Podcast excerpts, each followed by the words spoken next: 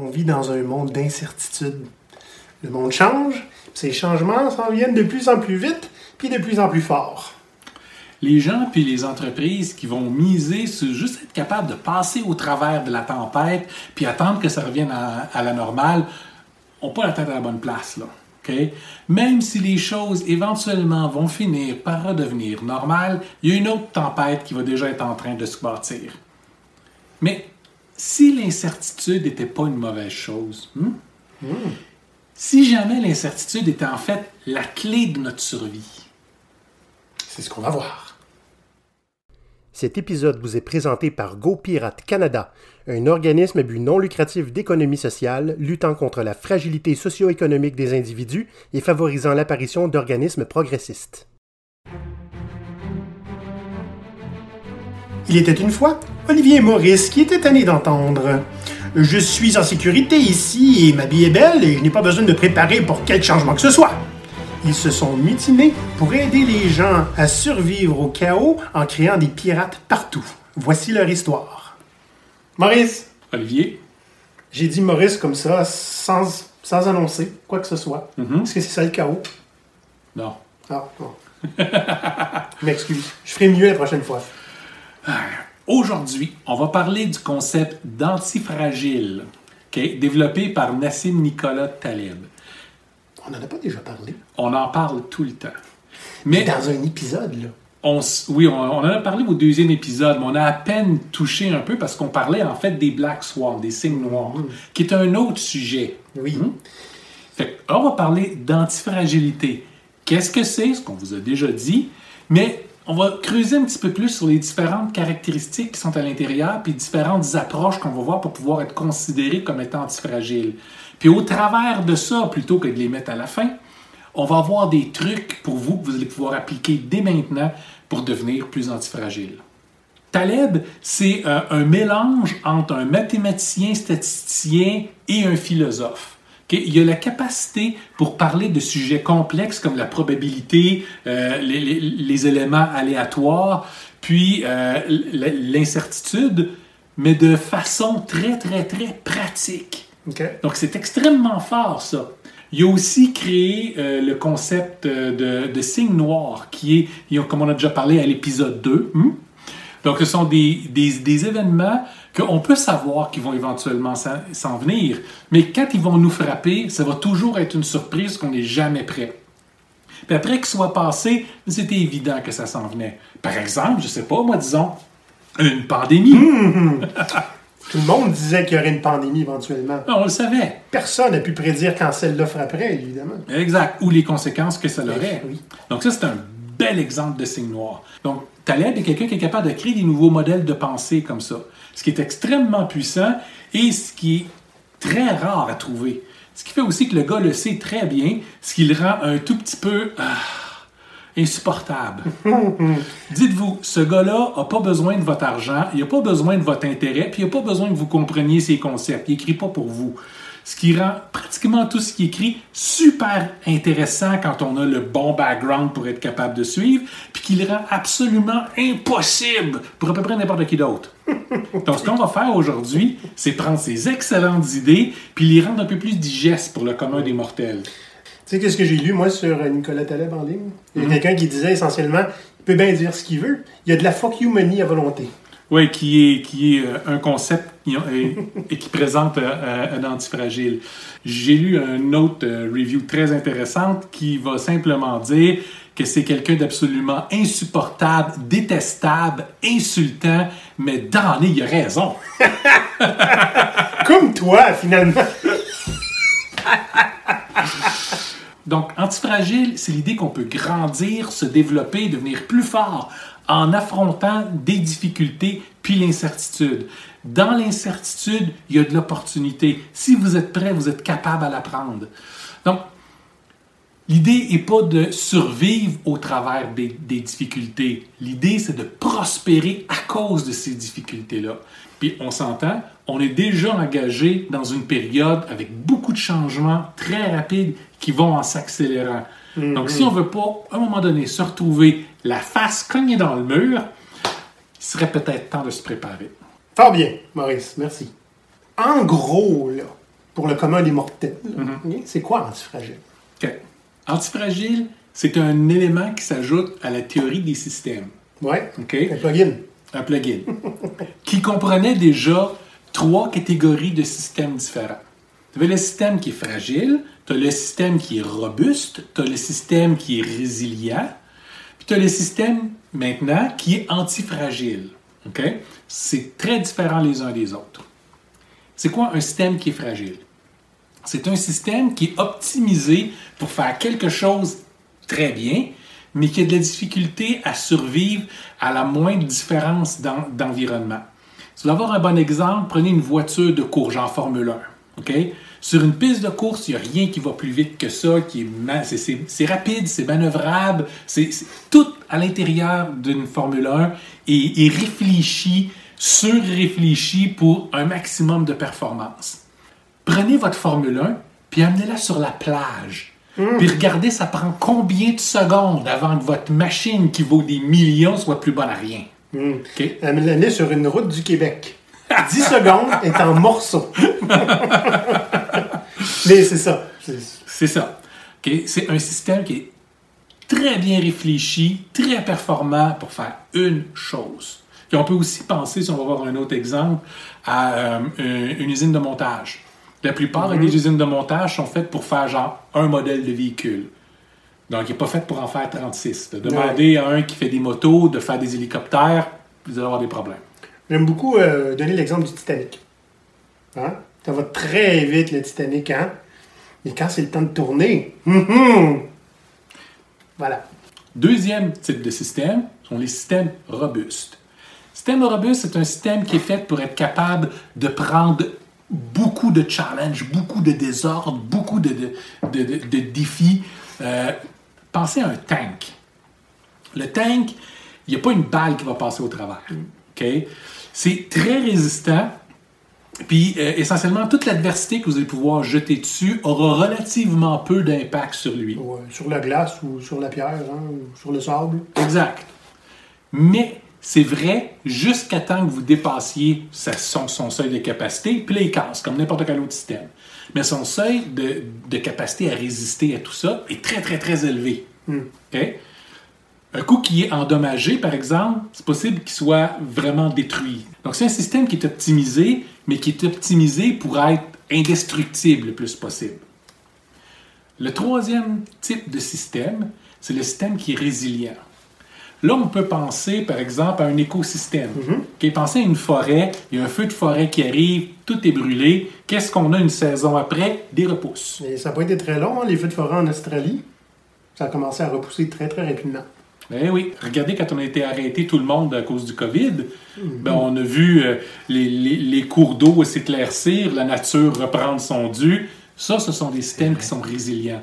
Donc, ce sont des systèmes qui ne sont pas aussi endurants qu'un système qui est robuste, mais ce sont des systèmes que tu as beau y donner beaucoup de difficultés qui vont l'affecter, il va être capable de se remettre très, très vite.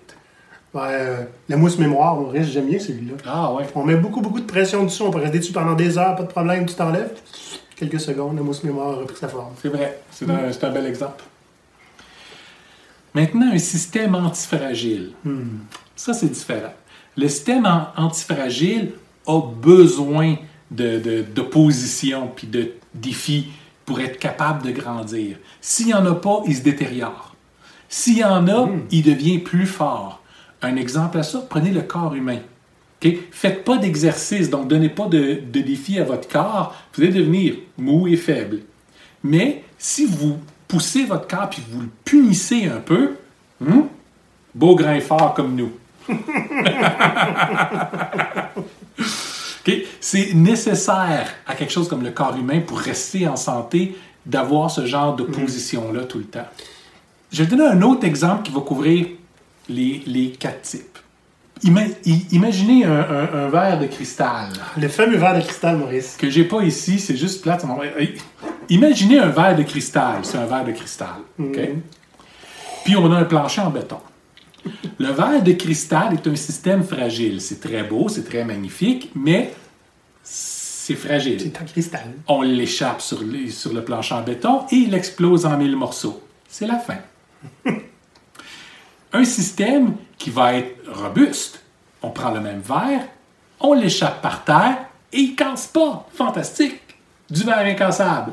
Le troisième système résilient, le même verre, on l'échappe par terre, petite bosse, on replace la bosse, c'est beau, comme tout beau, tout neuf. Comme ma voiture. Le système antifragile. Tu prends ton verre en cristal ou ta tasse en céramique, tu l'échappes sur un plancher en béton et tu ramasses une tasse en métal. La même. La même. Elle a changé. Elle a changé. Elle est devenue plus forte à cause du choc qu'elle a pris. Bon, c'est peut-être pas le meilleur exemple pour voir quelque chose de réaliste, mais c'est un exemple qui vous fait comprendre qu'est-ce que ça fait. Voilà. Donc, comment on peut en arriver là maintenant? En buvant. En buvant. Donc, au cœur du concept d'antifragile, c'est l'idée de prospérer puis de grandir face aux défis puis à l'incertitude. OK? Donc, on vit dans un monde qui est de plus en plus VUCA. Hein? On dit volatile, uncertain en anglais, là, incertain en français, complexe et ambigu. Ce qui veut dire que les choses vont changer. On a de moins en moins de visibilité sur c'est quoi la réalité autour de nous. Il y a trop d'éléments qui changent, trop d'éléments qui manquent d'informations, trop d'éléments qui sont obscurs. Trop d'éléments que les relations sont tellement complexes qu'on n'est pas capable de tout voir les ramifications possibles. On est maintenant dans ce genre de monde-là, un monde VUCA. Mm-hmm. Le changement s'en vient pour notre tête, le bon puis le mauvais changement, qu'on le veuille ou qu'on le veuille pas. Okay? Que vous soyez prêt ou que vous soyez pas prêt, le changement va arriver quand même. Donc c'est important de ne pas avoir la tête dans le sable. Mm. Vous devez accepter une certaine mesure de chaos qui est absolument inévitable. En fait, faire semblant qu'on peut éviter le chaos, c'est beaucoup d'énergie gaspillée. Absolument, mais c'est quand même le paradigme dans lequel la plupart des gens sont. Oui. Regarde, la plupart des gens qui travaillent vont être assurés que leur emploi est semi-permanent. Il y a une job à temps plein, il va être là pendant des années. Quand on sait très bien, puis on le voit très bien cette année aussi, à quel point c'est faux. On en parle au prochain épisode. Mm-hmm. Donc, ce qu'il va faire, c'est d'abord et avant tout accepter dans notre cœur qu'une certaine mesure de chaos est absolument inévitable. Comme une tempête, on peut le voir venir, mais il n'y a rien qu'on peut faire pour l'arrêter. Donc, la seule chose que vous pouvez faire, c'est apprendre à surfer sur les vagues. Hein? Eh oui. Donc, le changement, c'est rempli d'opportunités. Mm-hmm. OK? Mais pour être capable de saisir cette opportunité-là, ça prend certaines choses qui sont déjà en place. Premièrement, vous ne pouvez pas être une victime du changement. Si vous êtes une victime du changement, c'est-à-dire que le changement arrive, vous n'avez aucun contrôle dessus. Aucun. Okay? Vous n'avez pas la capacité de pouvoir réagir. Tout ce que vous pouvez faire, c'est juste être emporté par le courant. Okay? Vous faites juste espérer de ne pas mourir noyé dans ce changement-là. Donc, pour être antifragile, ça veut dire que même dans le pire chaos, vous devez avoir quand même certains points d'appui, certaines choses qui ne seront pas affectées par la tempête actuelle, peut être affectées par d'autres tempêtes, mais pas celle-là. Okay? Donc, ça va nous demander une certaine diversité dans nos points d'appui. On va revenir à ça tantôt. Ceux qui faisaient déjà du télétravail avec COVID, c'était leur stabilité. C'était déjà ça. Mm-hmm.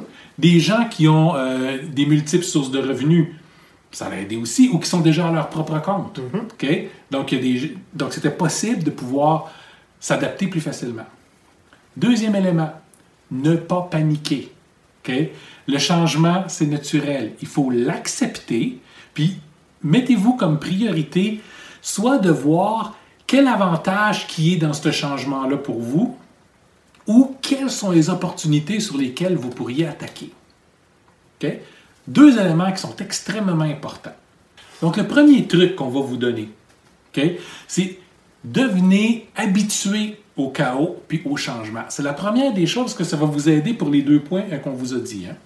Donc, la meilleure façon pour ça, c'est de vous-même, volontairement, de vous mettre dans des situations qui sont plus incertaines, plus de chaos. Sortez de votre zone de confort, essentiellement. Okay? Mettre du stress un petit peu dans son système. Exact. OK?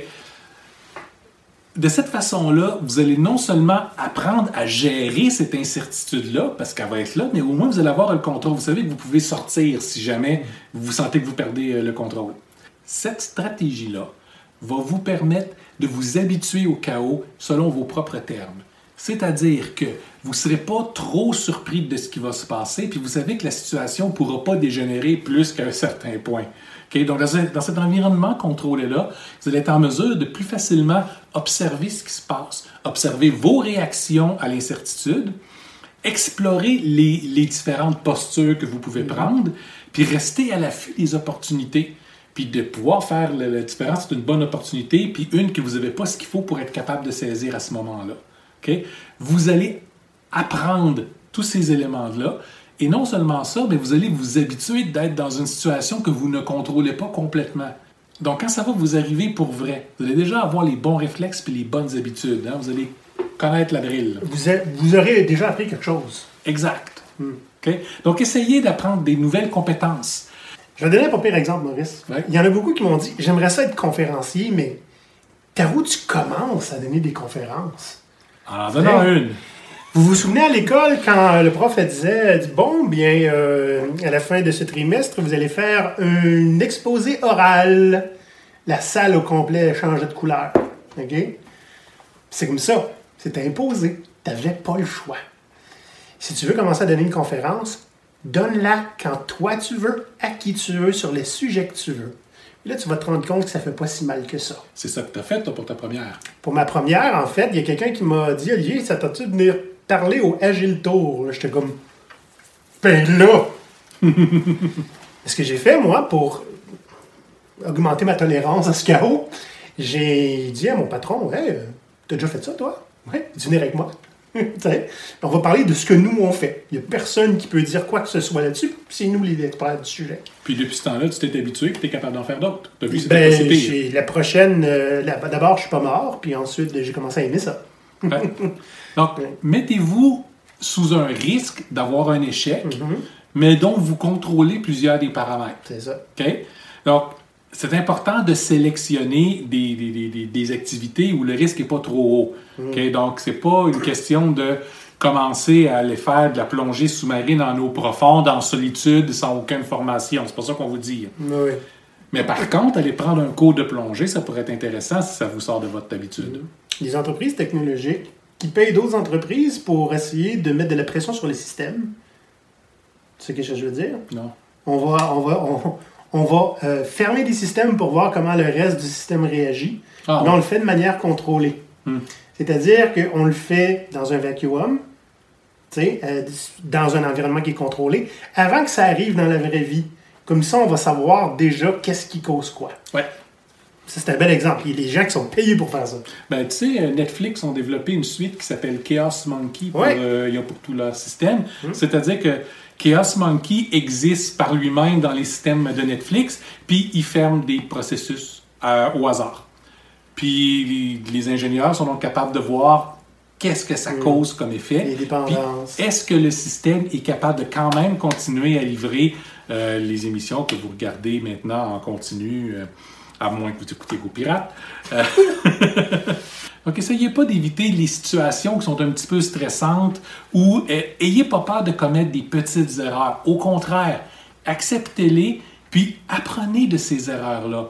Et apprenez comment aussi, non seulement l'erreur est arrivée, mais c'est quoi l'impact que ça a eu sur votre environnement puis comment vous avez fait pour rectifier la situation. Ce que j'aime beaucoup, Maurice, parce que je fais le lien avec, tu sais, on parle tout le temps du droit à l'erreur. Ouais. Mais des fois, c'est pas assez. Non. C'est corrige l'erreur, mais partage ce que tu as appris parce que ça va servir à d'autres. Exact. Exact. L'idée n'est pas d'avoir juste le droit de faire des erreurs, mais l'idée est d'avoir l'habitude de faire, s'il faut, 1000 erreurs par jour, mais qu'en bout de ligne, ça n'influence pas vraiment votre système. C'est que vous la reprenez à temps, vous la corrigez, vous capitalisez dessus pour bâtir quelque chose d'autre. Donc, la capacité à faire des erreurs doit être vue comme ça. Bon, deuxièmement, un autre grand concept ici. Le monde est asymétrique. Qu'est-ce que ça veut dire? Bon, nous, les humains, on a tendance à aimer l'asymétrie dans tout. Parce que c'est une balance, parce que c'est souvent statique, c'est stable. Donc, il y a peu de risques qui sont attachés à ça. Okay? Regardez une personne, vous allez trouver que c'est une personne qui est jolie quand elle est très symétrique. Okay? J'ai probablement l'exception. J'adore l'asymétrie. Voilà. Puis ça, cette affection-là qu'on a là pour la symétrie, ça nous amène à nous mentir à nous-mêmes. T'sais, on veut se faire croire que notre situation est stable. On veut se faire croire que le danger existe, mais il n'est pas pour nous autres. On veut se faire croire que, par exemple, la pandémie, c'est pas vraiment vrai. Jusqu'à temps que tu l'attrapes.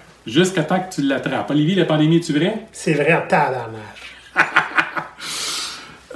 On se fait des accroires, comme on dit ici. Hein? On se ment à nous-mêmes. On se dit, mon travail est en sécurité. Je suis payé correctement pour le travail que je fais. Hein? Quand j'aide quelqu'un, la faveur va me revenir. Automatiquement, tu sais.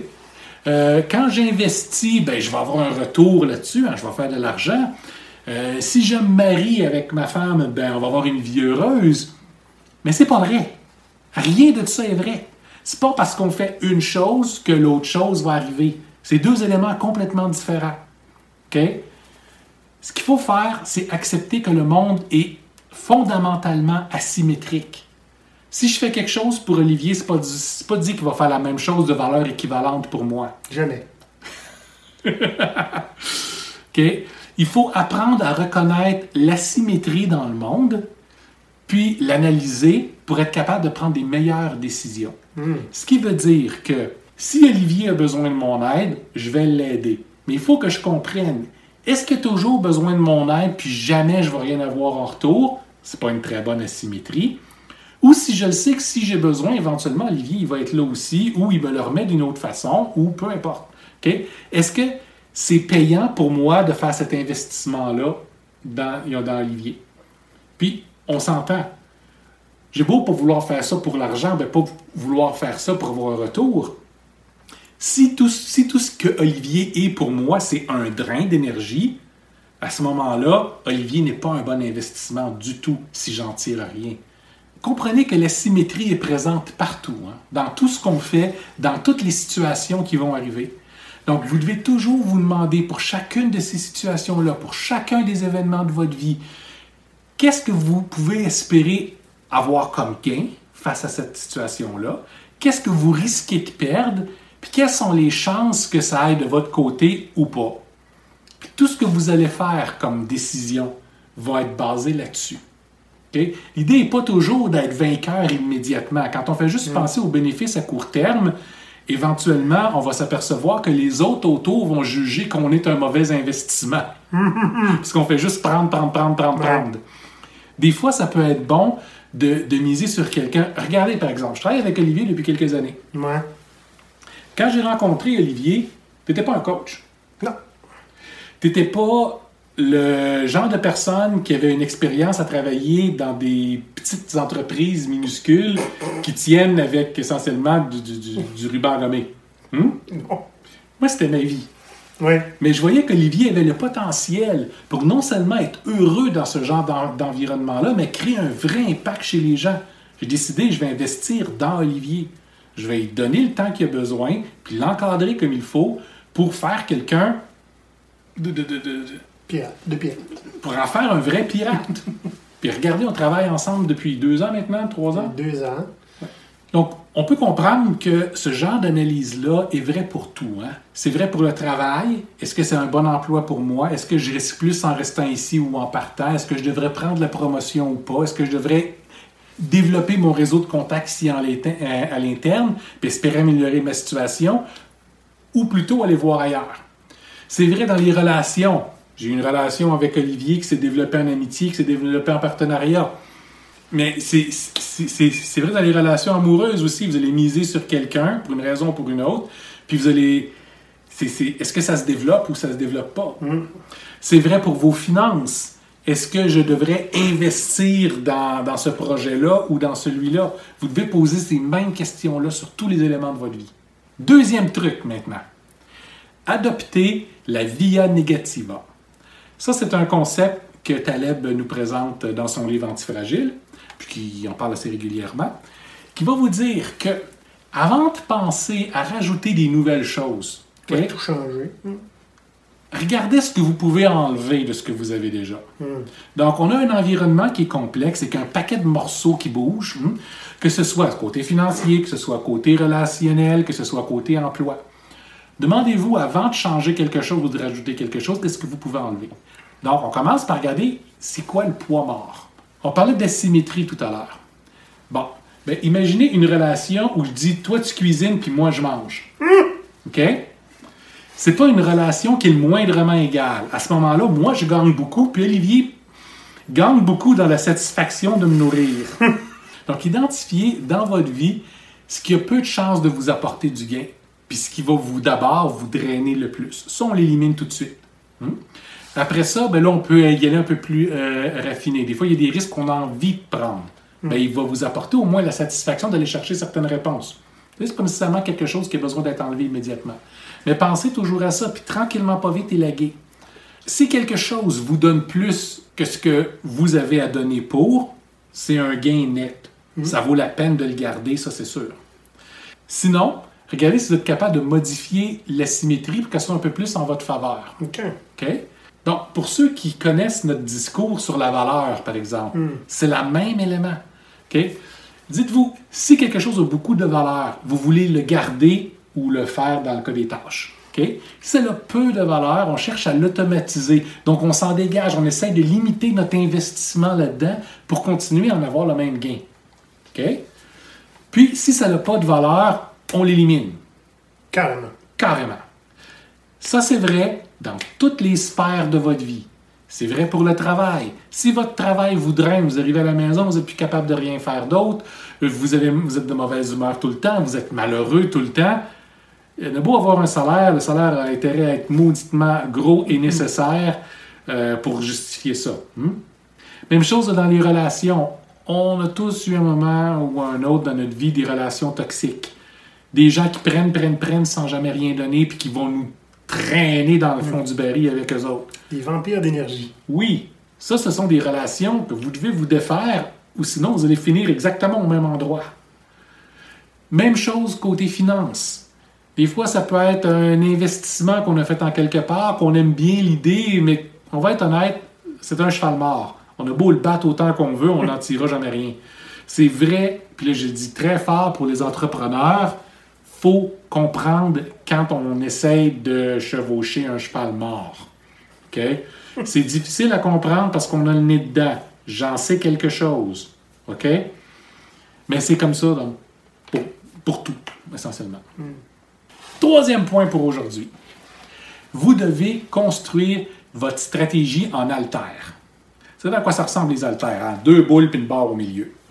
Le concept de stratégie en haltère proposé par Taleb est simple. Imaginez une échelle à laquelle, d'un côté, vous avez des choses qui vous demandent de risquer peu, et les retours que vous pouvez en tirer sont relativement bas aussi. Mais, comme il n'y a presque pas de risque, c'est très stable. Oui. À l'autre bout, ce sont des choses que le risque est très élevé, mais le potentiel de retour est énorme. On pense immédiatement au portefeuille d'investissement. Ben, à certains types de portefeuilles d'investissement, on va en venir. Okay? Donc, c'est beaucoup plus risqué, mais les avantages sont là. Mais on peut tout perdre. Puis il y a la stratégie du milieu, où on a plus de risques que quelque chose qui est stable pour plus de retours que quelque chose qui est très risqué. Taleb dit, la stratégie du milieu, c'est ridicule, arrêtez de faire ça, damné. Qui est l'instinct que les gens ont. On va prendre un petit peu de risque. Puis on... Non! Oubliez-la. En fait, concentrez-vous sur les deux extrêmes. C'est-à-dire que d'un côté de l'échelle, vous allez avoir votre coussin de sécurité. Okay? Vous construisez votre coussin de sécurité, demandez-vous qu'est-ce que j'ai besoin pour vivre heureux, correctement dans ma vie. C'est quoi les ressources financières que j'ai besoin? C'est quoi l'argent que j'ai besoin d'avoir dans mes poches? Tu sais, on parlait en tout début de « fuck you money ». C'est là que vient le terme. Taleb dit, vous devriez toujours avoir dans vos réserves monétaires assez d'argent pour pouvoir dire à votre patron, fuck you, je m'en vais. Ah, OK. Fait que la personne qui parlait de Taleb, il utilisait ses propres mots. Oui. Génial. Donc, c'est sûr que dans la majeure partie des ménages, dans la majeure partie des familles qu'on a, les gens n'ont pas d'économie. Présentement, on vit d'un chèque de paye à l'autre. Donc, réussir à pouvoir mettre un petit peu de côté, le minimum qu'on a de nécessaire souvent, c'est vivre 2-3 mois. Là. Okay? Avoir ce minimum-là est important. Même chose pour les relations.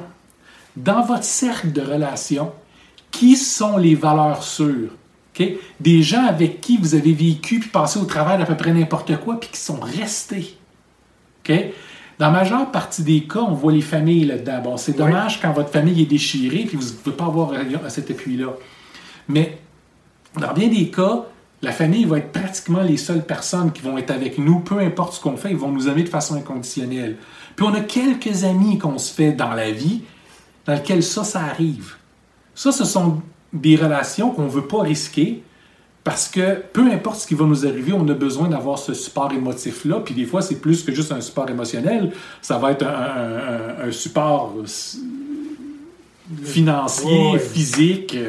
Okay? Donc, identifier qui sont ces gens-là, puis ça va rentrer dans votre zone de sécurité.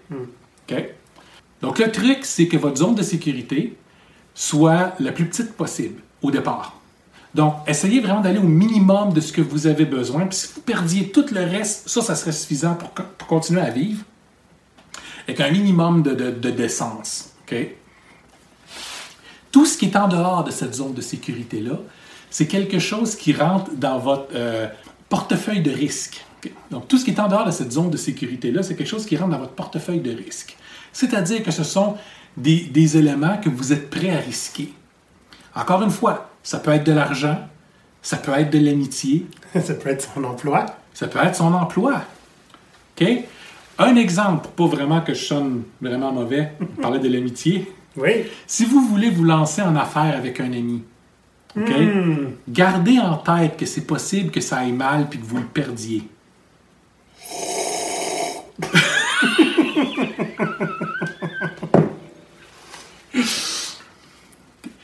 Si vous pouvez vivre avec ça, c'est possible que vous pouvez construire quelque chose avec cet ami-là d'incroyable. Vous développez votre relation à un autre niveau, développez votre prospérité à un autre niveau ensemble. C'est une belle aventure. Mais gardez en tête que c'est un risque quand même. Eh oui. Okay? C'est la même chose avec l'argent. Si vous investissez à la bourse, par exemple, vous risquez de le perdre. C'est vrai. Puis il y a des investissements qui sont sûrs et stables, hein, qui sont au milieu de vos haltères, qui ne sont pas nécessairement les meilleurs. C'est ceux qui sont les plus risqués qui sont plus intéressants. Mais là, il y a encore là, une fois, il y a des stratégies à avoir. Tout ce que vous allez mettre à risquer, risquez-les pas toutes dans une même activité, qui est dans un même tas. Dans le même panier. Exact. Multipliez vos risques. Puis gardez vos risques suffisamment petits que si vous perdez n'importe lequel dans ceux-là, si vous les perdez toutes, ça ne vous empêchera pas de fonctionner, d'être heureux, d'avoir ce que vous avez besoin. Donc, il n'y a rien de votre zone de sécurité que vous allez toucher pour ça. C'est tout ce qui est à l'extérieur. Utilisez ça pour bâtir votre prospérité. Okay? Vous avez du temps de libre qui est autre que le temps nécessaire pour votre famille, votre travail ou vous-même, bien investissez-les dans un projet. De l'argent de poche qui vous reste un petit peu, bien c'est peut-être investir aussi. Vous avez un ami que vous aimez beaucoup, mais que s'il n'est pas là, vous ne serez pas nécessairement mort, ça va être triste et dévastant, mais c'est quand même aussi quelqu'un que vous aimez, que vous appréciez suffisamment pour avoir envie de travailler avec. Bien, risquez ensemble, bâtissez quelque chose ensemble, voir où est-ce que ça va vous mener. Okay? Multipliez ce genre de petits projets-là. Le beau-frère se lance en affaires. Vous n'avez pas grand-chose à perdre nécessairement. Si vous pensez qu'il y a un bon plan d'affaires, coupe de 100$, ça peut vous rapporter. Investir à la bourse, ça en est. Moi, j'aime bien les fonds mutuels parce que c'est surprenamment pas très risqué pour le gain que vous allez pouvoir en avoir, dépendamment du fonds mutuel. Okay? Donc, l'idée, c'est d'essayer d'éviter autant que possible les risques qui sont balancés. Allez-y sur les extrêmes. Peu de risques, mais peu de gains, puis mettez là-dedans ce qui est nécessaire à votre survie et à votre prospérité. Et puis pour le reste, plus de risques, peu d'investissement, donc peu de danger pour vous, mais avec un gain qui est ouvert. Donc, il n'y a pas de limite maximum au gain. Si vous êtes chanceux, vous allez être très chanceux. Si vous n'êtes pas chanceux, c'était pas plus grave que ça. Est-ce qu'on peut gérer une compagnie de même?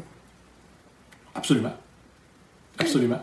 Intéressant. Mais c'est important que c'est pas tout un ou tout l'autre. Oui, c'est ça. C'est les deux extrémités. Puis on a parlé d'asymétrie. Taleb dit que votre portefeuille de risque devrait être plus grand que votre portefeuille de sécurité, que votre zone de sécurité. Mais parce qu'on veut garder au minimum possible pour vivre, pour survivre. Au début, oui. Mais avec le temps, on veut que ça grossisse tranquillement, pas vite. Mais ça va grossir grâce aux gains que vous allez faire grâce à votre portefeuille de risque. On réinvestit dans... Mais gardez toujours votre portefeuille de risque plus grand que celui de sécurité. Okay. De cette façon-là, vous allez constamment avoir de plus en plus de potentiel à d'autres gains. Okay? Je comprends. Le truc, il est là, là. Donc, le troisième truc maintenant. En faisant tout ça, c'est important de garder nos options ouvertes tout le temps. Tu sais, on a tendance à dire il faut que tu te commettes à quelque chose. Okay, signe! Okay. Évitez de faire ça autant que possible. Ayez toujours 2 ou 3 options en avant de vous. Puis si la situation évolue, que vous puissiez passer d'une option à l'autre. Okay? Regardez, par exemple, j'ai une carrière de programmeur. Okay? J'ai choisi un langage qui est relativement populaire comme mon langage principal. Ce qui veut dire que si mon emploi ne me plaît pas, je peux avoir 10 contrats demain matin. Okay? Ça, c'est avoir des options. Si vous décidez d'être quelqu'un qui est entièrement formé et entièrement dédié à un processus ou un système spécifique à une entreprise, puis vous perdez votre emploi, vous devez repartir à zéro. Ça, c'est pas un bon investissement. OK? Soyez polyvalent. Ayez vos options ouvertes. Ayez la capacité de ma connaissance que j'ai, mes talents, je peux les mettre au service d'un employeur, je peux les mettre à mon propre service aussi. Puis rien ne vous empêche de faire les deux en même temps. De cette façon-là, si vous perdez votre emploi, vous avez d'autres sources de revenus en ayant investi dans un champ de compétences. Ça se peut qu'il y ait certains contrats qui disent « t'as pas le droit de faire ça ». Dans ce cas-là, c'est probablement pas des bons contrats pour vous. C'est pas des contrats qui vont permettre d'être antifragile. On vous renvoie à l'épisode qui s'appelle « Ces entreprises qui nous possèdent ». Taleb va même jusqu'à dire « Une maison, c'est pas un investissement. Oh. Plus de nos jours. Okay? Reste en appartement parce que ça te permet, si tu vois une meilleure opportunité qui est de l'autre bout du pays, vas-y. » Bon, maintenant, en tant que père de famille qui cherche à avoir une famille établie en quelque part, je dirais pas que je suis pas d'accord, je vais dire que c'est pas une réalité que moi je cherche. Puis c'est correct aussi, mais je considère pas ma maison comme un investissement. Je considère ma maison comme une caractéristique inhérente au genre de vie que j'ai envie d'avoir. Hein? Vos options, vous allez en créer des nouvelles, en trouver des nouvelles, puis les accumuler. Puis c'est important d'utiliser la via negativa sur elle aussi. Régulièrement, révisez quelles options vous avez en face de vous, puis déterminez lesquelles qui vous intéressent plus pour une raison ou pour une autre. Soit parce que les circonstances ont changé, parce que vous avez changé, puis éliminez-les tout simplement. Il faut qu'ils vous sortent de l'esprit. Arrêtez d'investir quoi que ce soit là-dedans. Okay? Ça va vous laisser de l'espace à aller chercher quelque chose qui est plus intéressant puis plus adapté aux réalités actuelles ou à votre futur. Donc, comme le monde change très fréquemment, le fait d'avoir constamment des options en face de nous, ça fait qu'on n'est jamais pris au dépourvu. Si une ne fonctionne pas, on peut aller vers l'autre. Toujours réfléchir comme ça, puis c'est garder des options ouvertes. Conclusion. Donc, Olivier, qu'est-ce que tu as appris aujourd'hui? Plein de mots importants. Oui. Mais bon, ce qu'on a vu, c'est que le désordre, hein, le chaos, là, c'est possible de l'affronter, puis même de progresser avec, de se développer avec tout ça. Si on est vraiment antifragile, en fait, c'est une nécessité. On a besoin de se... C'est un tremplin, là. Exact. C'est ce qui fait qu'on devient... C'est ce qui fait qu'on se développe. Du moment qu'on n'est pas complètement avalé par la vague. Exact. Ouais. Donc, l'idée, c'est, si on devient habitué à ce genre de chaos-là, ça prend beaucoup plus d'efforts, justement, pour nous renverser. C'est ça, une beaucoup plus grosse vague. Ouais, voilà. Ça prend un raz-de-marée ou un tsunami. Ouais. J'aime beaucoup le concept d'asymétrie qui est apporté. Que je n'avais pas encore... je ne suis pas rendu là dans mon étude de l'antifragilité, Maurice, mais c'est super intéressant. Puis ça bouge, cette affaire-là. C'est pas statique. Hein? C'est-à-dire le chaos il n'y a rien constant. Qui est statique dans la vie. Donc, tu sais, c'est vraiment important de constamment lire la symétrie dans tout ce qui nous entoure, toutes les relations, toutes les situations. Comprenez où est-ce que vous en êtes. Même si vous n'agissez pas dessus, idéalement agissez, mais même si vous ne voulez pas nécessairement agir tout de suite, comprendre c'est quoi le niveau de symétrie qu'il y a, puis est-ce qu'il est en votre faveur ou pas. À partir de ce moment-là, quand on comprend là, la situation, on est capable de commencer à travailler dessus et à la modifier pour voir qu'est-ce que ça va donner. J'aime beaucoup Via Negativa. C'est quelque chose qu'on fait assez naturellement, mais c'est important de le faire consciemment, je pense. Exact. Parce qu'on va nécessairement se débarrasser de relations toxiques quand ça nous prend trop de jus, etc. Mais tu sais, de temps en temps, là, où ce que tu fais comme... Il me semble que je vais flusher du monde sur Facebook qui apporte absolument rien. On fait ça de temps en temps, une fois par couple de mois, tu sais. Ouais. Je pense que c'est nécessaire de faire ça un peu partout dans sa vie, tu sais. Puis, il faut comprendre que le réflexe de faire l'inverse, okay? Tous ceux qui ont déjà travaillé en développement logiciel savent, il y a toujours une nouvelle fonctionnalité qu'il faut rajouter. Mm. Une bébelle que personne n'a jamais besoin, mais qui était la lubie de quelqu'un à quelque part, OK? L'idée n'est pas de rendre le système plus complexe, l'idée est de le rendre plus simple, parce qu'il est plus facile à maintenir, ouais. Il est plus facile à comprendre aussi. Puis à adapter. Mmh. Donc, toujours éviter la surcharge du plus. Regarde, tellement de gens sont pris à la maison maintenant qu'on n'a pas grand-chose d'autre à faire que d'acheter des bébelles qu'on n'a pas besoin. Donc, on remplit nos maisons de choses dont on pourrait entièrement se passer. Mmh. Puis... ça, c'est quelque chose qu'on peut attaquer avec la Via Negativa. Quand c'était le temps de déménager, moi, de mon condo à ma maison, mm-hmm. je lui ai pas dit je vais avoir 2 fois plus de place dans la maison. J'ai fait 3 grosses purges dans mon condo. Là, j'ai vraiment plus que 2 fois plus de place dans ma maison. J'ai une de mes amies qui travaille en aménagement d'espace de vie. Salut Magali! Qui m'a dit un jour... si ça fait un an que tu ne l'as pas utilisé, probablement que tu n'en as plus vraiment besoin. C'est exactement comme ça que je purge mes trucs. T'sais. Pourquoi c'est dans mon locker depuis 4 ans? Mm. Si tu pars ces motifs, oui. Est-ce que ça me sert à quelque chose? 0. Je le donne à quelqu'un. Si quelqu'un peut le réutiliser. Mais oui, Marie Kondo. Hein? Toutes ces affaires-là. Oh, ouais. Exact. C'est un peu cucu, mais c'est vrai. C'est là, ça fait un an que c'est là que tu t'en sers pas. Tu n'en as pas besoin. Puis, au final... d'avoir des options, ça me parle très fort venant de toi, parce que je sais que toi, ton objectif dans la vie, c'est de donner des options aux gens. Oui. Donc, venant de toi, je trouve que ça parle très fort. S'assurer qu'on a plus d'options que le minimum nécessaire pour survivre. Là.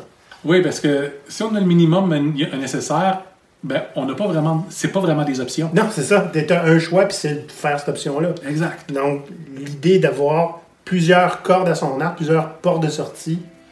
même en urgence, là. Ça, c'est un élément important avec Go Pyrate. Notre rôle principal est de développer des techniques, des façons, des produits, des cours pour vous aider à multiplier vos options. Okay? Que ce soit comment on peut faire pour vous développer votre portefeuille de sécurité, comment faire pour développer votre portefeuille de risque, comment faire pour ne plus avoir peur du changement, comment faire pour être à l'aise dans un environnement où il n'y a aucune stabilité? Ouais. Donc, c'est une mission très noble qu'on a, bien sûr. Très, très importante.